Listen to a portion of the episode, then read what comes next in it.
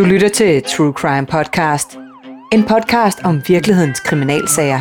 Fortalt af dem, der har været helt tæt på. De har været tæt på efterforskningen, jagt på gerningsmanden, sporsikring, opklaring, rettergang og domfældelse. Velkommen til True Crime Podcast, og jeg hedder Stine Bolter.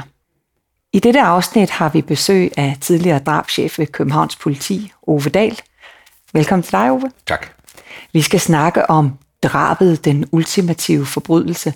Og det har du jo beskæftiget dig med i rigtig mange år. Du har også skrevet tre bøger, eller jeg har været så heldig at være ghostwriter eller medforfatter på de her tre bøger.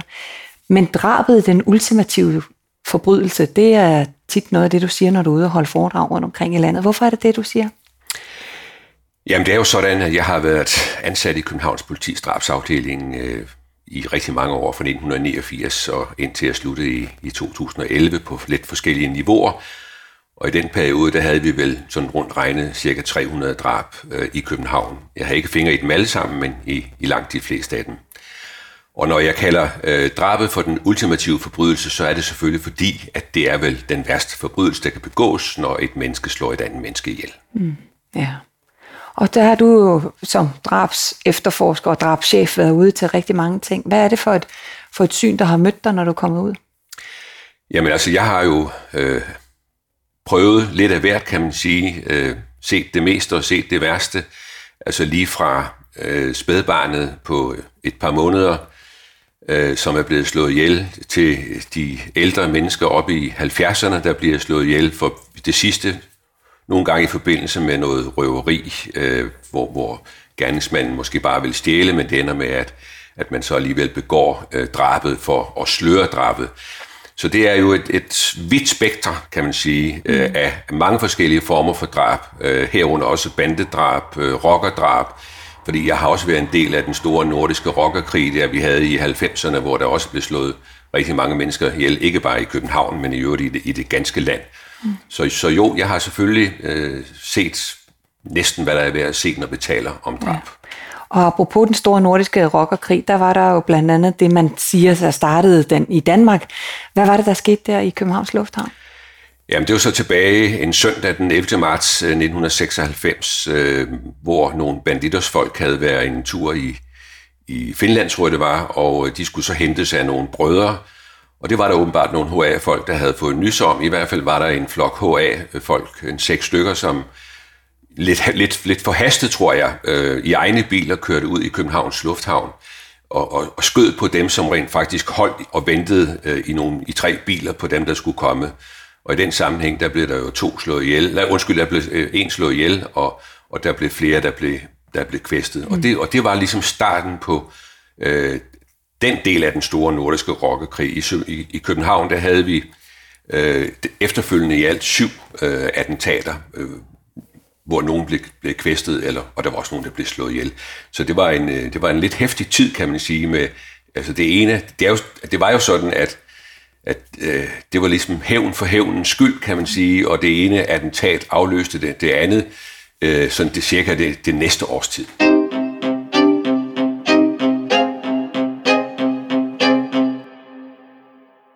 Lige inden du, du gik på pension der i, øh, i 2011, hvad, øh, der var der jo en sag, som du selv kalder som en af de største sager. Ja, altså den mest øh, spektakulære sag, som jeg har været blandt ind i, det er jo øh, af gode grunde sagen Muammermanden, som øh, kom til at tage øh, nogle måneder der i, i slutningen af min periode, men men Ammermanden, øh, heldigvis fik vi fat i ham, og det viste sig jo, at han, vi kunne få ham dømt i hvert fald for for to drab og, og flere øh, ualmindelige grove øh, voldtægter, øh, begået over en lang periode, helt tilbage fra, fra 87 og op til 2010. Øh, så, så det var jo i hvert fald en, en, en god øh, gerningsmand for os alle sammen at få ham puttet i fængsel, øh, så han ikke kunne fortsætte, fordi der var jo i hvert fald en, noget, der tydede på, at han var mere eller mindre ligeglad øh, med, at han måske altså han troede nærmest, at han var uundværlig, nej, det hedder det, at han var uovervindelig, mm. fordi han jo altså blev ved med at begå sin kriminalitet.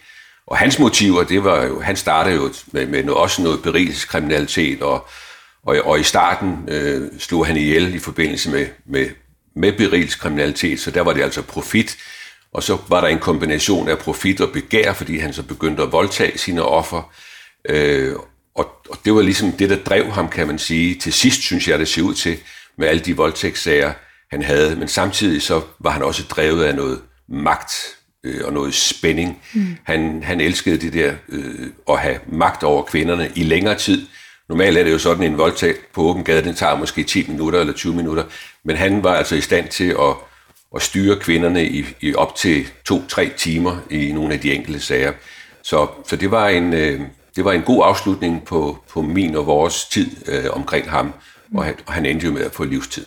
Ja, og en af de øh, sager, han blev dømt for, var jo et drab helt tilbage fra 1990 øh, på en, en, en lærer, der er ude og kigge på fugle, måske på Amagerfællet. I 1990 var der flere forskellige øh, drab på kvinder, som, som længe var uopklaret. Det var en af sagerne, men en anden sag var drabet på den 18-årige Stine Geisler i Talgårdstræde. Hvad, hvad, det ved jeg, det er en af de sager, du er rigtig ked af ikke er blevet opklaret. Ja, altså jeg var jo startet som sagt i drabsafdelingen 89 som mellemleder og havde haft øh, to sager, som var blevet opklaret, og så fik jeg ansvar for den her med Stine Geisler, en 18-årig skoleelev, som gik i gymnasiet og var op til eksamen. Hun blev fundet dræbt i en kælder ind i Tejlgårdstræde, og den kom til at tage ret meget af min tid sådan i, i starten øh, af min tid i drabsafdelingen. Jeg tror, jeg arbejdede med den sag sådan intensivt de første øh, to år i hvert fald, måske endda lidt mere. Øh, jeg tror, vi nåede at afhøre omkring 4.000 personer i sagen, øh, men, men desværre uden, øh, uden resultat. Sagen er øh, det, desværre stadigvæk øh, uopklaret. Øh, den havde jeg selvfølgelig gerne set, at, at det var lykkedes, men blandt andet fordi det var før DNA-tiden, kan man sige, øh, så der var ingen tekniske spor, der kunne knytte eller koble en gerningsmand til øh, offeret og til stedet. Og det var, tror jeg, en af grundene til, at den sag den desværre aldrig er blevet opklaret. Mm. Har, du, øh, har du en idé om, har, har du selv en top 10 over, hvem det kunne være? Nej, men, men, men det er klart, når man har sådan en sag, og så mange, der er blevet afhørt, så vil der altid være nogen, der er mere interessant end andre. Og, og der var også nogen, som i hvert fald øh, nok havde et motiv, og der var også nok nogen, som ikke havde et alibi. Mm. Øh, så, så der er der en 3-4 stykker sådan inde i mit hoved, der godt kan have gjort det. Øh, så, men men det, det kan bare ikke hjælpe noget, i og med, at man ikke kan, kan finde bevislighederne i sagen og løfte bevisgrundlaget, så kan man heller ikke rejse sigtelse eller tiltale mod, mod nogen af dem. Mm. Her til sidst kunne jeg bare godt tænke mig at høre, at du har oplevet, som du siger, så mange grimme ting, og hvordan kan man stadigvæk være et, et glad og positivt menneske, selvom man ser så meget af den mørke side?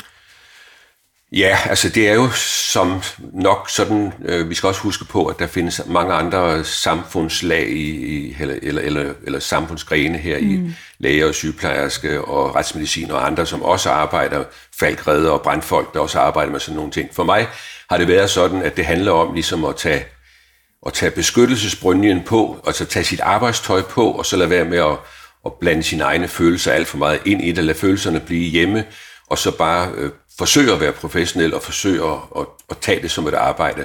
Og det synes jeg faktisk er, er lykkes øh, ret godt med undervejs. Jeg ved godt, der er jo rigtig mange, også i politiet, der aldrig ville have kunnet klare det, som, som jeg har været igennem, kan man sige, eller det, som jeg nu har set. Men så er der heldigvis masser af andre muligheder i politiet, hvor man kan lave alt muligt andet. Ja, okay. Tusind tak, fordi du kom i dag, Ove. Det var øh, alt her fra den her podcast, Drabet den ultimative forbrydelse. Du lyttede til True Crime Podcast, præsenteret af True Crime Agency. Jeg hedder Stine Bolter, og du kan læse meget mere om virkelighedens kriminalhistorie på truecrime.dk, hvor du også finder flere udgaver af True Crime Podcast.